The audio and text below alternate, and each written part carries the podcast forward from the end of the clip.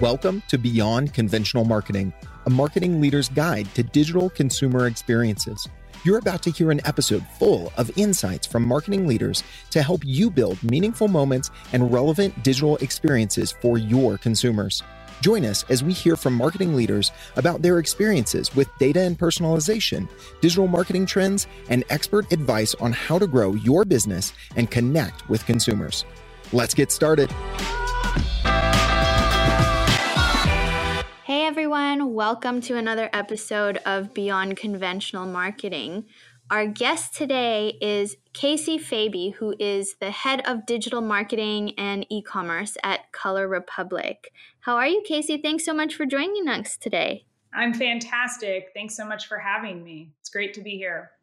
Of course, I'm really excited about our conversation, but before we get into it, could you maybe introduce yourself? Tell us a bit about your background and what it is that you're doing at the Color Republic. Yeah, of course. So I've been building digital businesses for companies for over 17 years with nonprofits, startups, and major corporations like Kimberly Clark Corporation as well as Mars Inc. I'm currently the head of digital marketing and e commerce at Color Republic. We're a supplier of fresh cut flowers to the mass market, predominantly through grocery and omni channel retailers. You can find us at Target, Walmart, Sam's Club.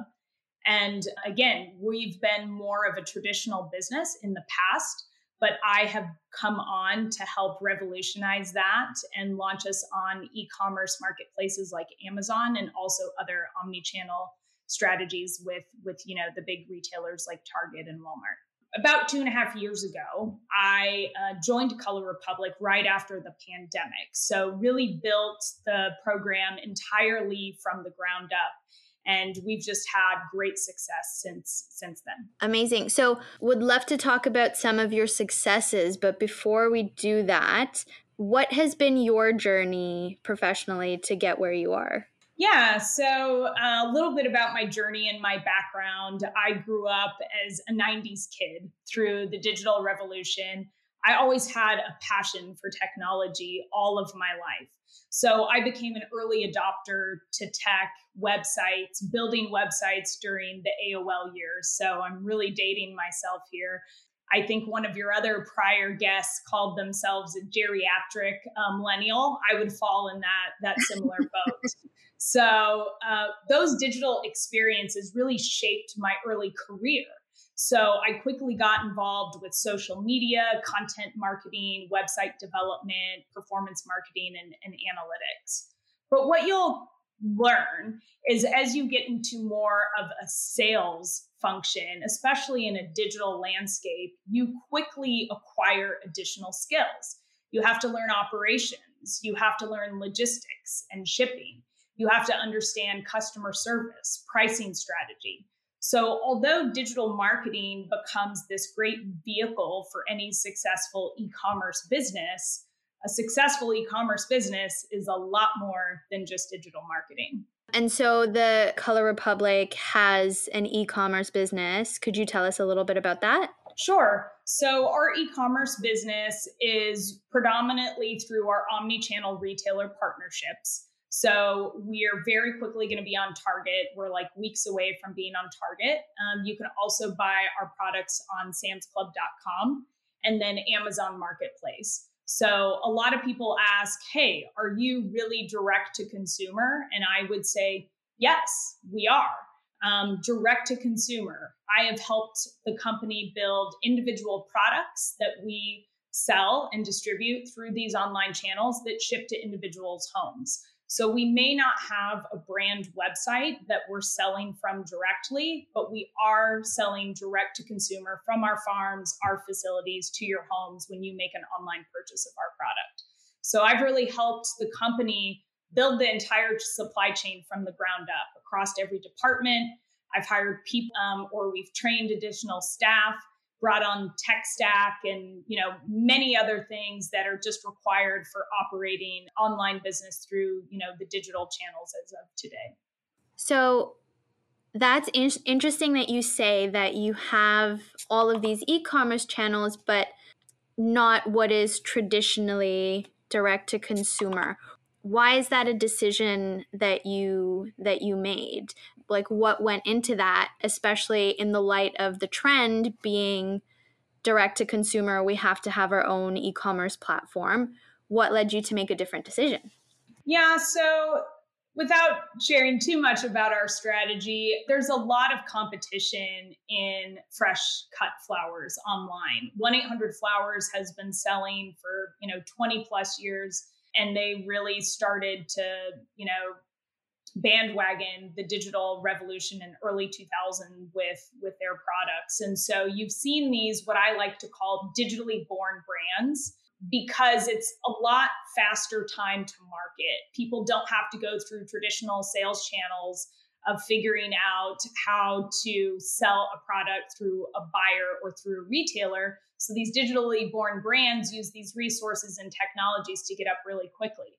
And they've disrupted the market. And a lot of people coin that phrase direct to consumer as selling on your own website. But I would argue it's a it's a label uh, that's sort of been tossed around in this world simply because those digitally born brands become a threat to the larger competitors who have maybe been using more traditional sales processes and, and sales channels. So, you know, not to go too far into mergers and acquisitions, but a lot of startups have that strategy where they're like, I'm going to build a website, go really fast, get evaluated, at 50 million plus, and then hopefully these mega corporations will see me as a threat and buy me out.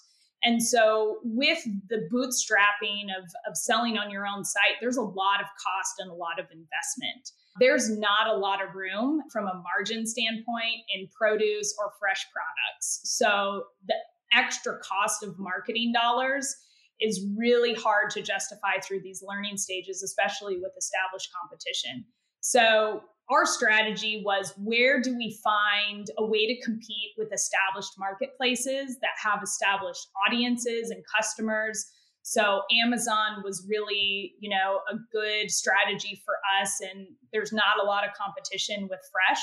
So we were able to to really get some traction pretty quickly with being able to sell there. And then leveraging our, our retail partnerships and a lot of their omni-channel strategies they want to invest in you know online sales and they look at vendors and suppliers like us to do sort of the heavy lifting so we had to have the infrastructure the supply chain the digital processes the technology and the people in place to to really do that.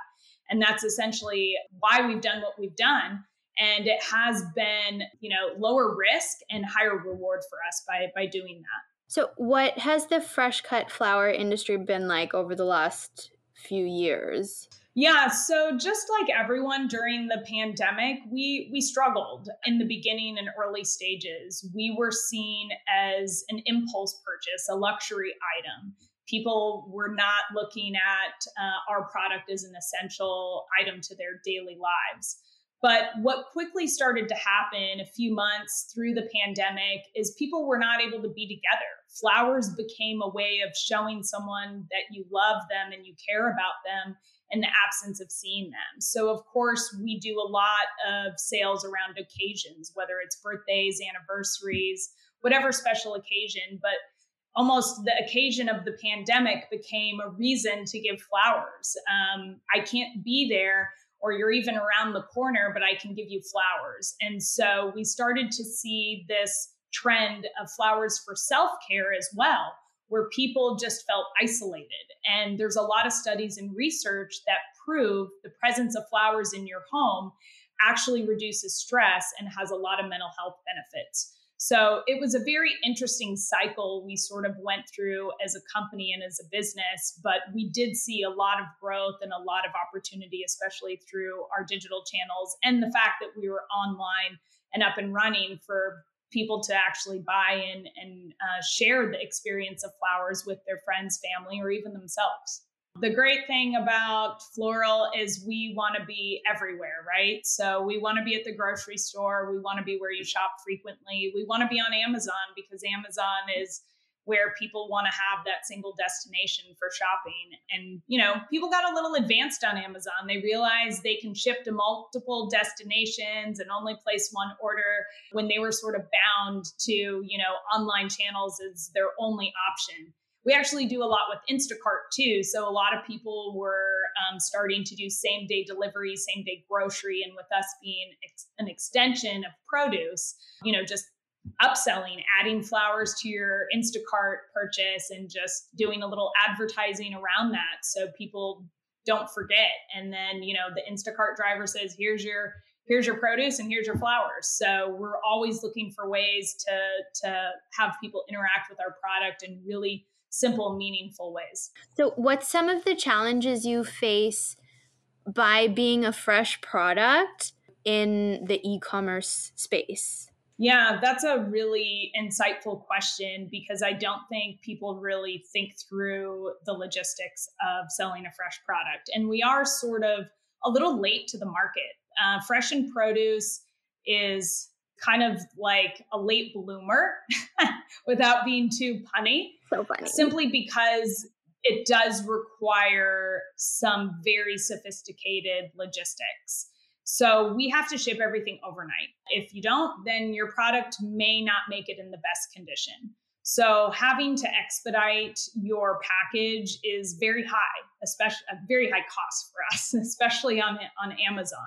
But that's another reason for our strategy in working with our omni-channel retailers because often they have a much better shipping rate than what we can get and they often allow us to you know sort of ride on their rails so to speak. So it becomes a very economical way of partnering with them if we can kind of leverage the the rate that they get. So it is a hit and miss too as much as we try to hydrate the products from our facilities which are all temperature controlled they're big coolers and warehouses that keep the flowers at just the right temperature. Sometimes a, a route can be late or it's on a truck longer than it should. And you know someone just doesn't have a great experience. And so we're very good with our customer service making sure people do have the best experience possible and we will refund them. Obviously we don't want anyone to return flowers because what are what are we going to do with them right? So we want to make sure yeah. that they're they're happy and we give them a refund if they don't have a great experience with our product is this all part of the learning curve that you went through during the pandemic? Or has this kind of always been the case when you're thinking about delivering flowers through digital channels yeah, so my prior uh, experiences were deeply rooted in uh, consumer packaged good industry, so a lot of shelf stable items. So it is a big learning curve when you're working with a fresh product and you don't realize how much precision goes into the process. I mean, if we look on the front end, we have to grow our product, right? So we have like 15 to 18 week growing cycles at our farms. And so we have to plan really far ahead and make sure we have the supply of product. Once we started to see demand pick back up through the pandemic, we were selling more than we had planned for. So we then had a scarcity issue where we couldn't necessarily fulfill all of our orders. So it is very complicated supply chain and there's a lot of learning that goes into it, understanding all the costs uh, to really bring the flowers from our farms to our US facilities and then getting them to you, the final customer is a lot of learning on the fly and asking a lot of questions to, to figure out how the industry works. And I would apply that to, to any industry or any category. You can definitely infuse some of the fundamentals and the basics that you know for e-commerce and digital marketing and advertising but you often have to flex in different directions based off the maturity of the business where the company's at growth rate so many different things that you sort of need to assess the situation to come up with the best strategy and the best plan. So it's really not a one size fits all. And to me that's the fun part of you know building these digital businesses with with companies is you sort of get to to learn that as you go through the steps in the process with with experts and with people who can kind of give you the depth of knowledge to really transform and create something that had never been in existence before. So, as a marketing leader, what's the journey you went on at Color Republic when going through this digital transformation? Yeah, so marketing hadn't really been thought of too much, only because the B2B wholesale model of selling flowers in like pallets to a distribution center is sort of like, okay, our sale is done. We've you know sent the product to where it needs to go. Now the grocery store the retailer has to figure out how to sell it. We don't do a lot of promos because again there's there's not a lot of of margin for those extra costs.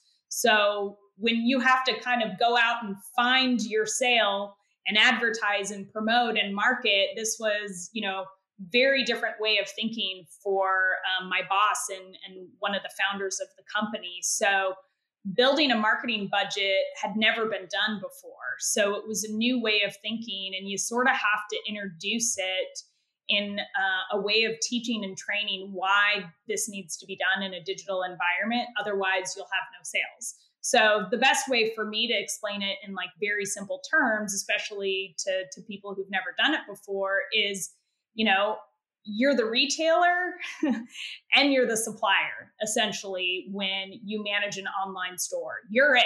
You got to have the whole customer experience from point of sale to point of delivery all mapped out.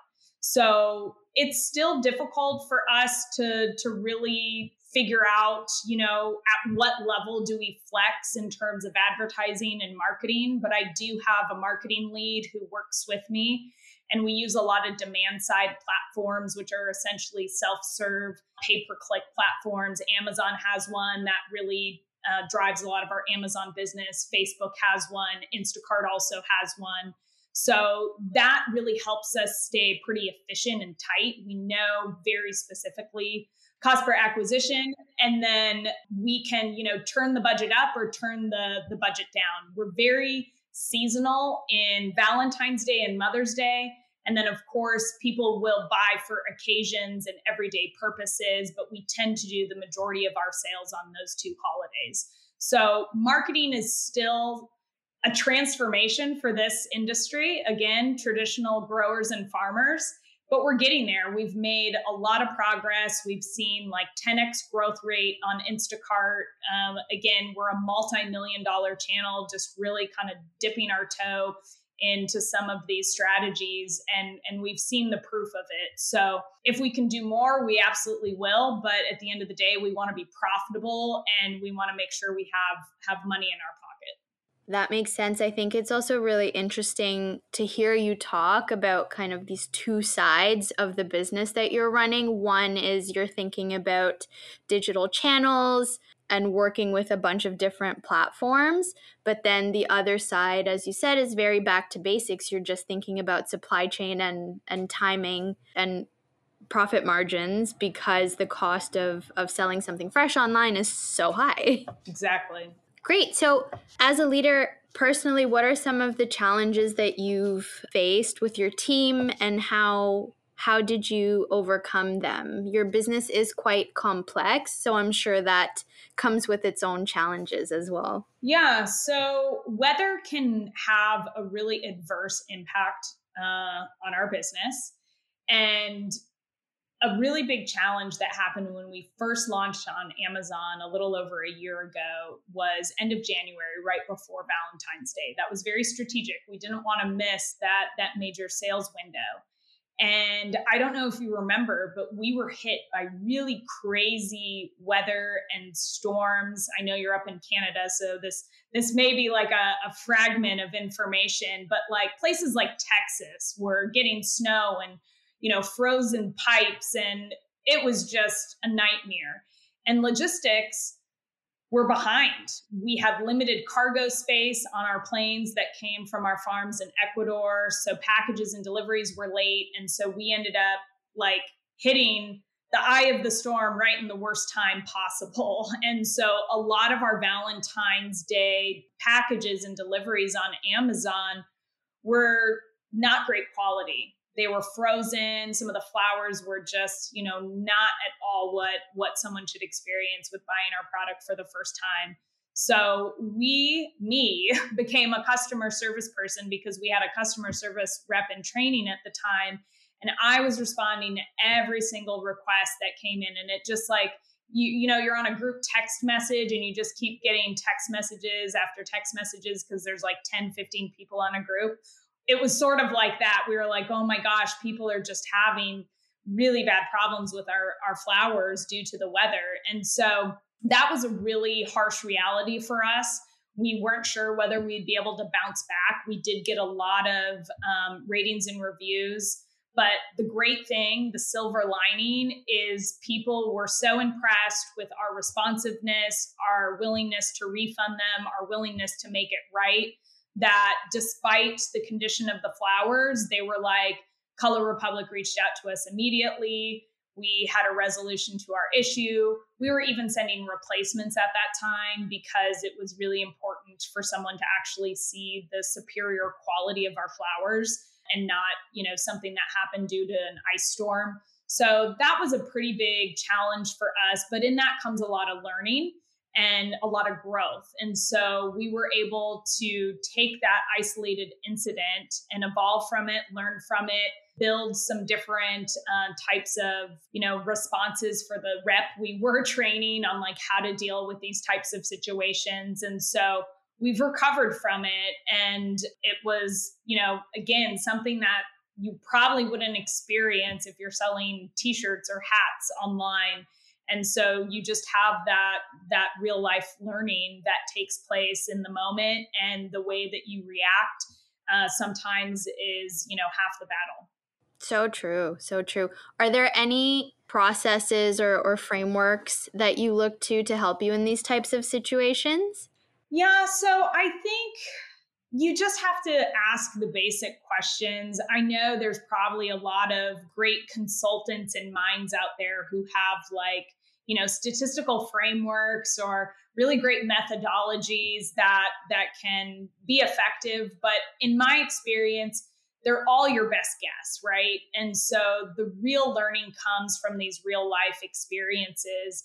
But if you're constantly challenging why you're doing what you're doing what you're doing where you're doing it with whom and how i think that can really just help you stay grounded in all of this and when we first got started, we we did a lot of research. Like we knew who our competitors were. We knew these digitally born brands, the 1-800 Flowers, but then many others, Bouqs, Urban Stems, Farm Girl Flowers, a lot of these websites that were selling direct.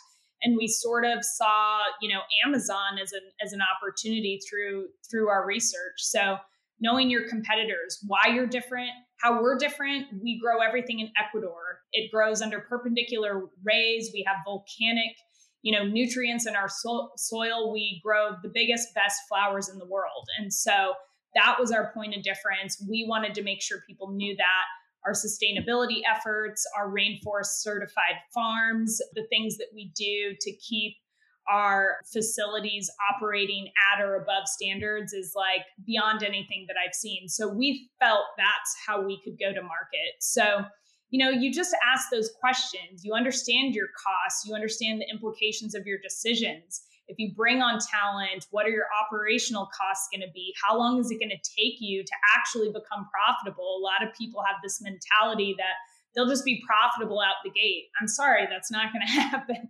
So you have to work towards a vision for the future and just constantly be asking yourself those questions and build relationships with others especially a company like this we're about a $200 million business there's a lot of established people tenure departments and you have to build trust quickly with those leaders of the organization and you need to help them understand where areas need to be adapted.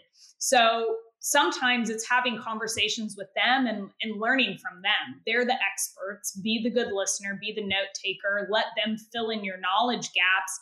And you sort of just develop your own agile framework that's just built on these fundamental questions that any great marketer knows to ask. So I would say, don't overthink it. Just start asking questions, learn from people who've been doing it. And from there, you kind of come up with your playbook or your recipe to success and you see if it works or not because sometimes your plans don't always go accordingly. Again, we really didn't want to launch on Amazon and have to refund most of our products due to weather conditions, but we did.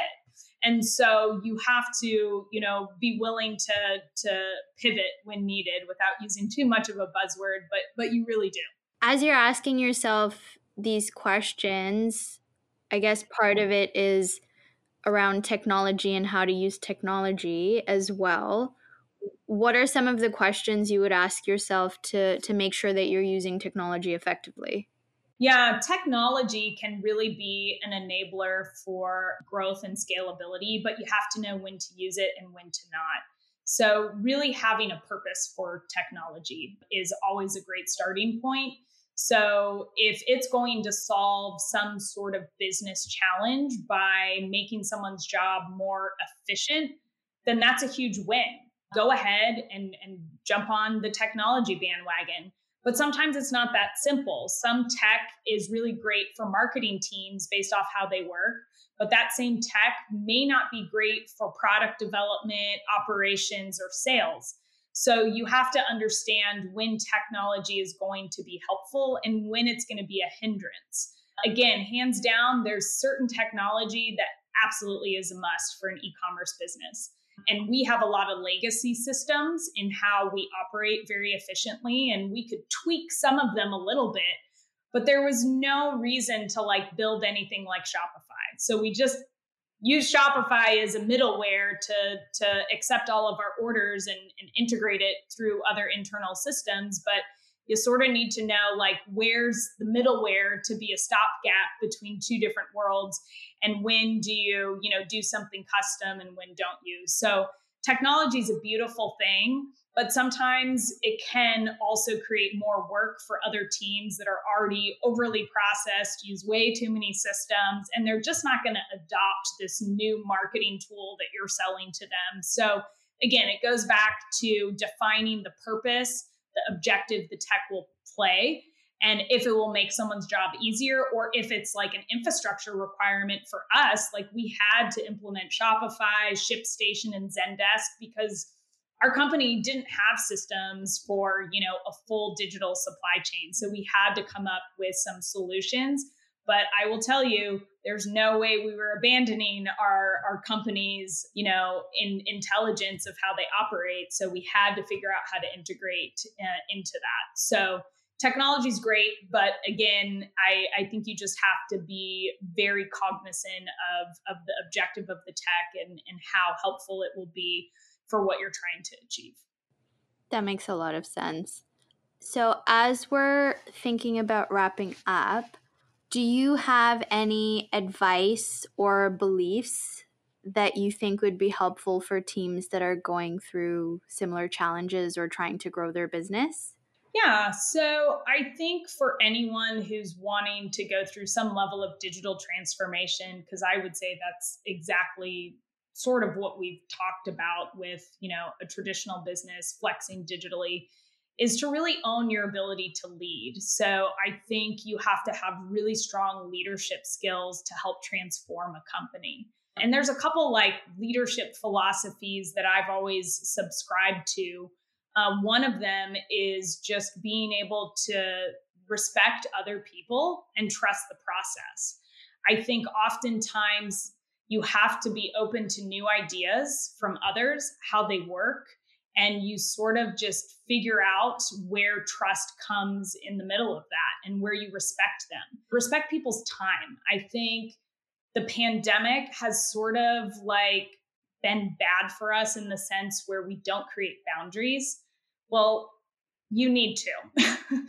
and digital will always be crushing down on you, asking you to do more. So if you're not putting any type of constraint into that, it can it can totally get out of control.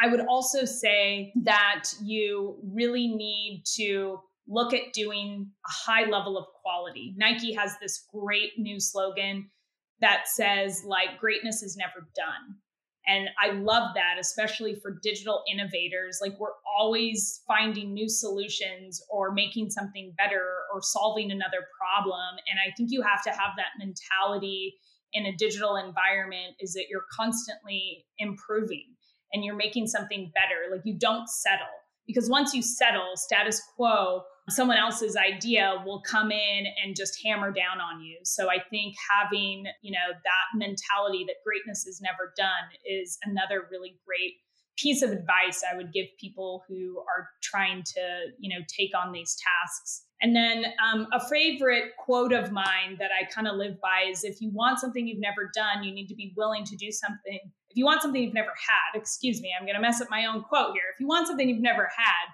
you need to be willing to do something you've never done. So take risks. The the internet is a great resource. Don't be fearful of what you don't know. Go out there and teach yourself, learn it. And you own your destiny. Go and claim it. And there's, you know, no one who's ever said life came to them easy without having a lot of you know hard work and grit sweat and tears behind it. So be willing to to build that that vision for the future. Be willing to build that next thing for someone who doesn't know how. And putting passion behind it is always a great accelerator. So i would say not only have we brought this great digital supply chain a way for people to buy and interact with our products online we've also been able to be accelerators. And so most people, I think, will admit in digital spaces that you know accelerating is contagious. It's almost like a drug. Like once you start it you like don't want to stop. So being able to to accelerate and go at a fast pace but of course within those boundaries is definitely um, something that's exciting uh, to be able to do um, for for Color Republic, and I love it. I just love my job. Oh, I love hearing that. I think for for me as well, it's been so interesting to hear you talk about an industry that I'm not familiar with, but there's still so many parallels between what you're doing and and you know a lot of our other listeners who are working in similar but different environments as well. So thank you so much for your extremely unique perspective. It's been it's been lovely having you on the show. Yes, thanks so much for having me and letting me share. And I'm glad uh, everything worked and, and the technology survived on us. So that's always fun. What if you could provide all of your consumers the most relevant digital experience? With predictive personalization at the heart of your digital marketing strategy, you can build meaningful relationships with consumers and grow your business quickly. Brainify's AI driven platform can help you at any stage of your personalization journey. Whether you're looking to collect data, optimize customer journeys, or curate predictive personalized experiences, Using one line of code, Brainify integrates with any marketing tool you already use in just two weeks. Ready to learn more about creating personalized digital consumer experiences? Connect with us at brainify.ai.